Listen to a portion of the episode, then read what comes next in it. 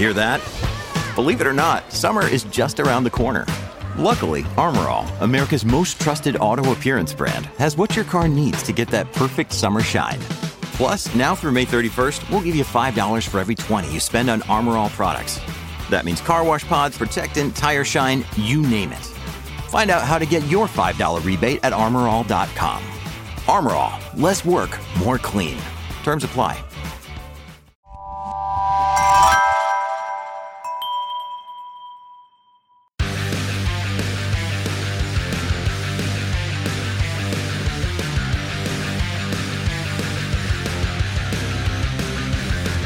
Welcome to Pit Pass Moto, the show that keeps you up to speed on the latest in motorcycling and brings the biggest names in motorcycle racing right to you. I'm Dave Sulecki. I'm Dale Spangler, and this week's guest is Moto America Superbike and Stock 1000 racer Geoff May. Moto America is an official sponsor of Pit Pass Moto. Moto America, home of AMA Superbike and North America's premier motorcycle road racing series, features 10 rounds and 20 races of the best motorcycle road racing on two wheels. That's seven classes of motorcycle road racing, including Superbike, Supersport, Junior Cup, Stock 1000, Twins Cup, and the ever popular King of the Baggers and Roland Sands Super Hooligans. Moto America has reinvigorated motorcycle road racing in North America, and one of its primary goals is to help send riders to the top level international championships. Moto America is not only proud to be stewards of the sport's rich heritage, but also to be a catalyst and guiding force for its future. Don't miss a minute of the action with Moto America Live Plus video on demand streaming. Tickets, info, and a complete schedule can be found at motoamerica.com forward slash tickets. And while you're there, follow Moto America on Twitter, Instagram, and Facebook. This week's race recap is Moto America Round 2 from Michelin Raceway Road Atlanta in Braselton, Georgia. And I think we're seeing a changing of the guard in this series. Ducati has gotten very serious about racing in 2022 here in the US, winning the Superbike event on Saturday, as well as winning both Super Sports events. In Superbike racing, Petrucci and that Ducati have just been on fire, winning Saturday with a dominant performance and just looking smooth all day. They were kind of helped out a little bit by Jake Gagne going down early in the race after a lead, but uh, great racing all around. Yeah, I was definitely impressed with Mathew Scholtz. He definitely did not make it easy for Petrucci. I thought he was going to run away with it after Gagne went down. He hung in there tight and pushed uh, Petrucci all the way to the end. I think maybe we'll see, you know, with his riding, I think maybe we'll see a, a win here in the near future for Scholtz. Gagne going down. Gosh, you know, I, he rebounded on Sunday to take the win. And in a reverse switch of fate, Petrucci goes out with a blown engine this championship isn't over. You know, I think from the start, a lot of people probably thought it was going to be over with uh, two DNFs for Gagne, but uh, he's back in it now, only uh, 34 points out of the lead after winning on Sunday and Petrucci going out. In King of the Baggers action, always exciting for the fans. Kyle Wyman takes the win on that factory Harley and continues to lead the series. After Bobby Fong, who washed out early in the race, he had just lost his front tire, went down hard, and he was battling with James Rispoli. So really watching this series closely. Your two Daytona winners, Mick Williams and and uh, Tyler O'Hara, still had an okay weekend after all said and done. But uh, Kyle Wyman, defending champ, taking the race. That was the standout for me, Kyle Wyman. I mean, what a weekend! He gets a podium position in Superbike, which we you know we didn't mention from our Superbike discussion, but wins the King of the Baggers, gets a podium in the Superbike. You know what an awesome weekend for him. He's kind of back within the the title chase again. Now 20 points out of the lead. Of course, there is only five rounds in King of the Baggers, so it's going to be a little tough for him to win the title, but I think he's back in it. Probably see him up front. In Junior Cup action, Max van den Broek leads the series, taking P2 and P1 on the weekend, and some great action in that series. In friend of the show, Kayla Yaakov goes four and three on the weekend. So she did hit a podium, and we just want to give a pit pass shout out to her.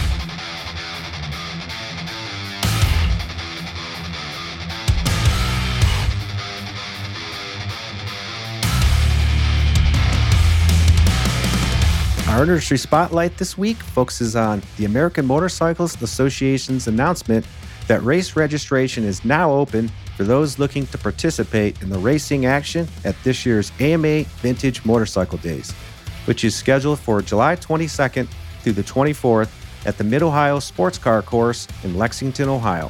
Vintage Motorcycle Days offers everyone, from weekend warriors to Hall of Famers to pro riders, a chance to go back in time and compete on two wheeled machines of the past.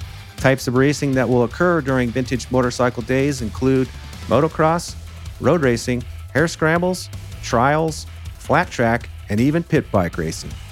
To register to race or learn more about AMA Vintage Motorcycle Days, visit vintagemotorcycledays.com.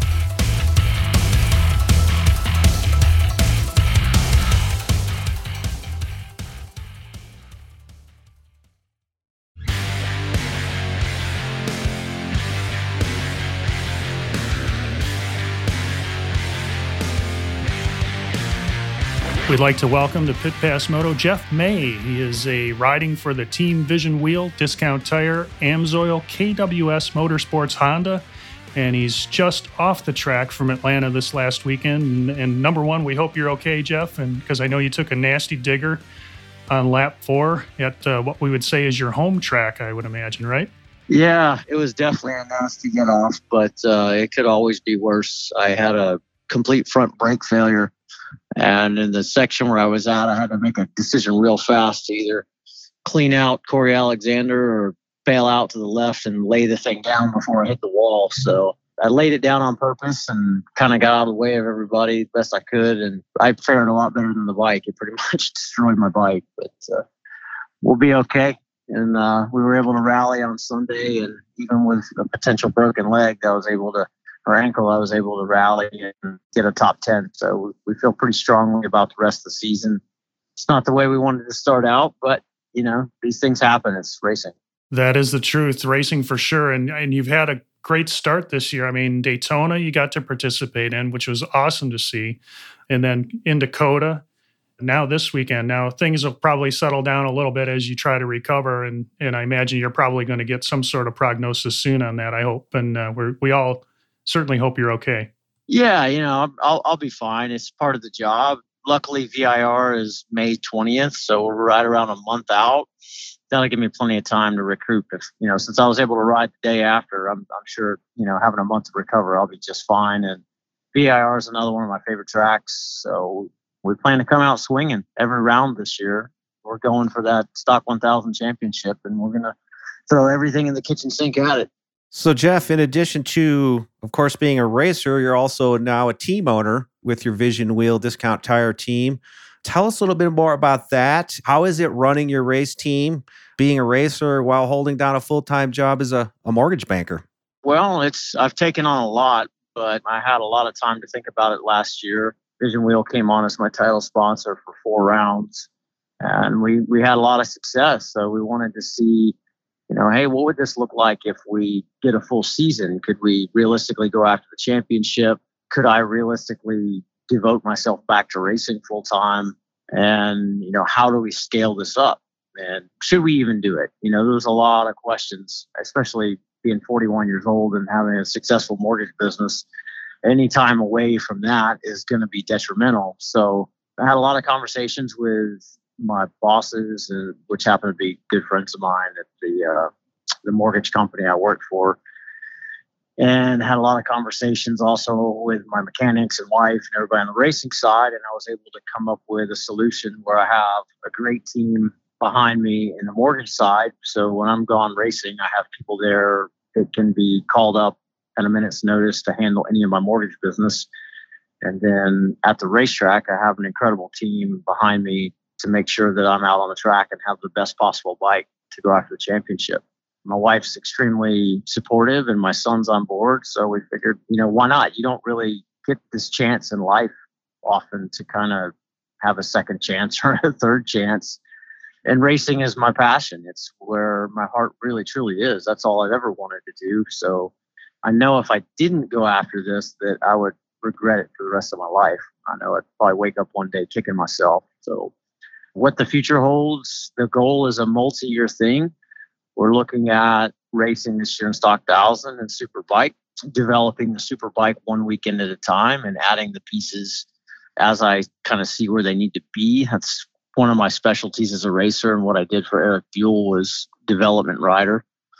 with the hopes of going full superbike next year and possibly adding a teammate or two. And then a few years down the line, maybe in the near future, stepping back and just being the team owner slash rider rep helper, you know, and building the team and giving other guys a shot and still being relevant and involved in racing. Tell us a little bit more because I, I, love on your Instagram account you have have in there the title "World's Fastest Mortgage Banker." To kind of go back to that, your day to day profession.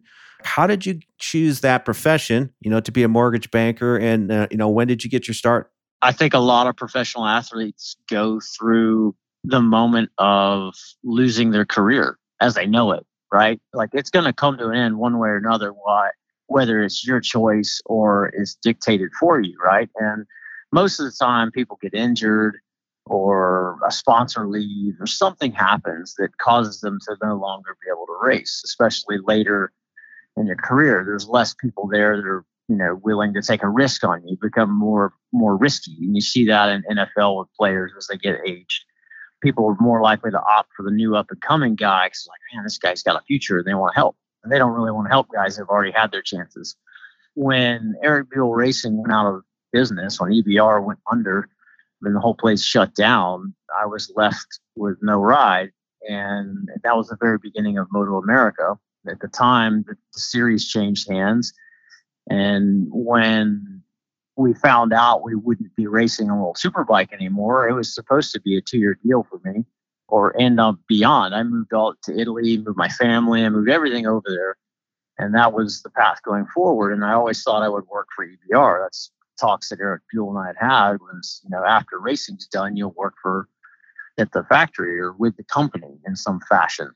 Well, that all went sideways, and at the point in time it did, all the rides were already taken. So it's you know like musical chairs in the sport, and there was no rides.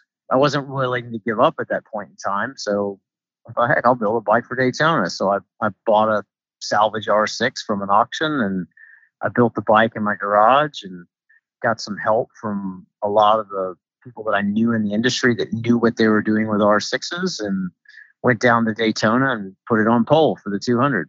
And then had a stellar weekend, almost won the race, ended up with a podium. And I thought, yeah, well, that'll get everybody's attention. You know, that, that's got to mean something. And it didn't, you know, just like the sport's in a weird spot. You know, if there's no rides available, there's no ride. It's all about timing. And at that point in time, it was pretty obvious to me and my wife and family, like, man, you need to get a job it's over. You know, you've had had at that point in time, I think like a 16 year career, right? Which is a long professional career for anything. It was over. So what do you do? You know, what, what does anyone do when their career's over? You kind of have to, you don't want to let it go. Number one. Number two, you got to figure out what to do next. And that's not easy when you're an athlete and you put every day and blood, sweat, and tears into something. You know, you, I had no idea what to do. So I spent about six months being a bum pretty much. And my wife telling me I needed to get a job before I blew through all the money I made in racing. And the owner of the company I work for now actually suggested one night we were we went on vacation. He's like, "Man, you got to do something. Just just go get your mortgage license. I'll put you to work." So I did. I don't think he expected me to do it. I went and did it, and then he had to hire me. So that's how I got into the mortgage business. That's interesting because it's it just turned from an innocent comment into a full blown career, and it's funny how things sometimes congeal that way. It's it's awesome. Yeah, you know, and it's it's a, it's a good.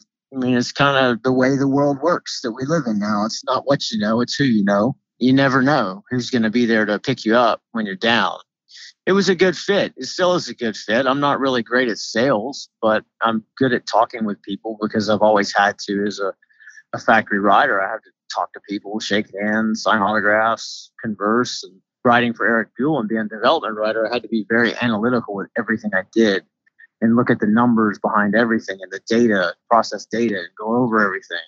So for me, the mortgage stuff was a little bit of a natural fit just because it, it's just numbers. I look at it in a black and white way and present that to my clients and customers and say, hey, you know, here's your options. You got A, B, and C. This is what they are it's very matter of fact. I'm not going to try to sell anybody on anything, especially something that's that important. And I made a good name in racing, and the, the racing community stood behind me on the mortgage side because I continued to stay fresh on the bike by going in club racing because the mortgage industry afforded me to go club racing as a hobby. They became my clients and customers, and then it spread. You know, I, ended up with a lot of business from the WERA community here in the whole southeast.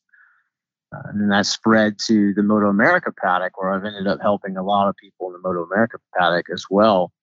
It's been an interesting marriage between the two, and then scaling it all up. You know, being in the mortgage industry for the last seven years has given me a, a very good skill set business wise to be ready to be a team owner and to understand how everything has to work on the business end to make it have longevity and be successful. So, Geoff, looking back through those 16 years you mentioned in helping uh, Eric Buell develop that bike and racing, you also had an interesting stopover with the Jordan race team, and I got to ask you: Did you get a chance to meet Michael, and how did that uh, that whole series come about in in your racing career? Racing was way different back in the 2000s. The model or the way that you came up and you were successful in racing the whole BioRide thing was really just a blip on the radar because it was all manufacturer based, right? You had the factory Suzuki riders, and then you had the B teams and the C teams, and even D teams out there, if you will, at the time. And you had all the other manufacturers. The big four Japanese were so heavily involved in carrying the sport, and their marketing model was win on Sunday, sell on Monday. The marketing dollars drove it, and we didn't have this thing called social media now, right? So it was called Speed Vision back then, which became it turned into something else. But back then, it was all about TV time and Joyce Julius numbers and looking at you could assess a real marketing value to how much TV time. Well, whoever's winning the race or battling for the race win is obviously getting the most TV time. So therefore, they're worth the most to the teams. And all of the riders that were factory or semi-factory all had salaries and big bonuses. And there was a lot of money in the sport. So I made an entire career out of my whole angle was if you don't hire me, I'm going to beat you and make you look bad. So you have to hire me. And it worked. And that's how I ended up at Jordan basically is Suzuki pegged me to be the next guy at the time to take Ben Spies' spot. So I was at John Ulrich's team for three years and they knew that Ben was leaving in 09 to go to World Superbike. They already knew it at that point in time, and they said, "Okay, Geoff, you need to go to Jordan and learn the Dunlop tires for a year, and then after that, you're going to be on Ben Spies' ride with his crew here in Superbike as the factory Suzuki rider." So that was how I ended up at Jordan. They essentially told Jordan, "Hey, you are taking Geoff if you want our help." Dictated at that time to them. And so I went to Jordan for the year. Then we had the housing downturn in the middle of it, 2008. Things started to go sideways for the manufacturers. Daytona Motorsports Group bought AMA or the rights to AMA Superbike racing. So the entire plan or game changed right in the middle of it. And the Jordan guys came along and they seen the writing on the wall and knew the way things were heading. And they decided to start the second team with the National Guard. And they're like, hey, would you would you come ride for the National Guard? So here I had this decision of do I keep pursuing the Yoshimura ride, which is supposed to happen next year, or do I take this right turn down a different path, which seems to be the future of NASCAR involvement with NASCAR sponsors and being involved with Jordan?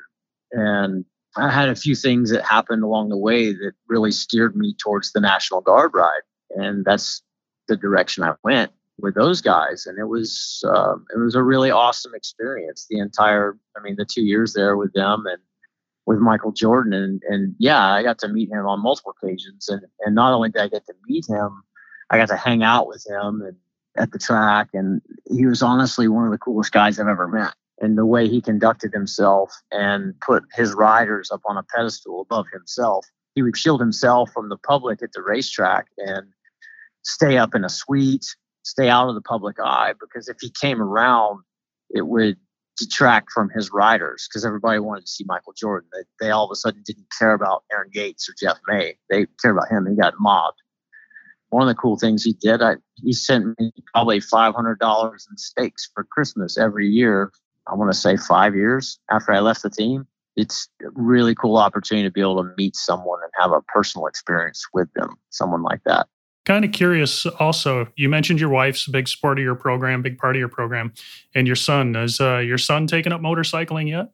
No, it, it's it's kind of funny. You know, he got to grow up in the World Superbike paddock, and he never really took to motorcycles. He really took to fishing, and so I've fostered that. He's going to be ten this summer, and all he cares about is fishing and baseball. But he went to COTA, right? So like, hey, Dad's going racing again. He's this is this is the real deal. We're going not just messing around club racing for fun or one-off race here and there. And I said, you know, you're going to be part of the team. So he's got his team jersey. And I took him down to Dunlop at COTA and showed him how to get the tires mounted and what you got to do and how you select the tires and just kind of just the whole background of the sport. And we were walking through the paddock and he saw the North American Talent Cup with the Aprilias. He's like, Dad, can I ride one of those? No, Riley, those are race bikes. Those kids are all all all racing.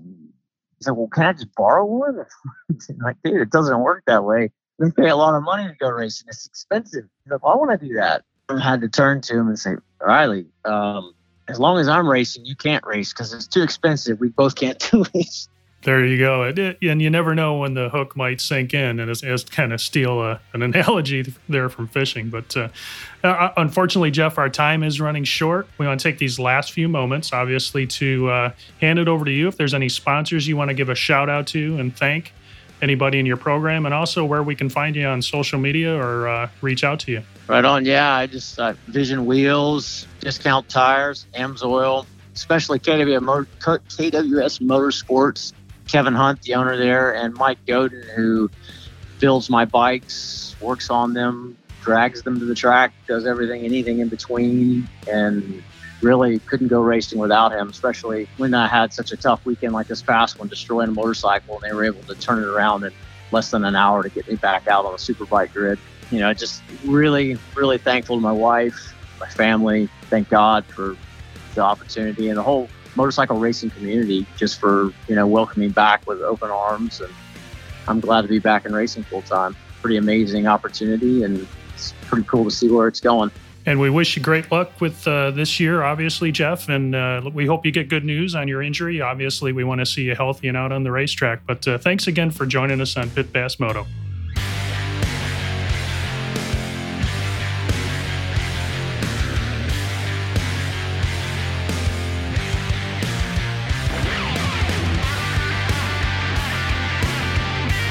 Thanks again to our guests for being with us today, and thank you for tuning in. If you enjoyed this episode, make sure to follow us on your favorite podcast app so you never miss an episode. If you have a moment, please rate and review us. We really appreciate it. Make sure you're also following us on Twitter, Facebook, and Instagram, and visit pitpassmoto.com where you can check out our blog and our brand new store where you can get your Pit Pass swag. This has been a production of Evergreen Podcasts. A special thank you to Tommy Boy Halverson, producer Leah Longbrake, and audio engineer Eric Koltnow. I'm Dale Spangler. And I'm Dave Sulecki. See you next week on Pit Pass Moto.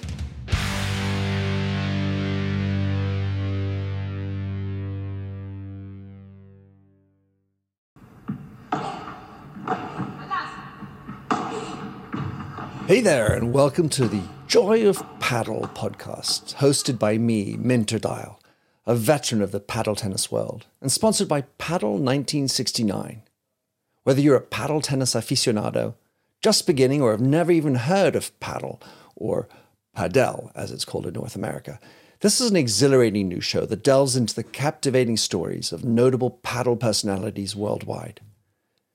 In its inaugural season, you'll be treated to exclusive anecdotes valuable tips, life lessons, and humorous moments shared by esteemed professional paddle players, industry insiders, and passionate paddle enthusiasts.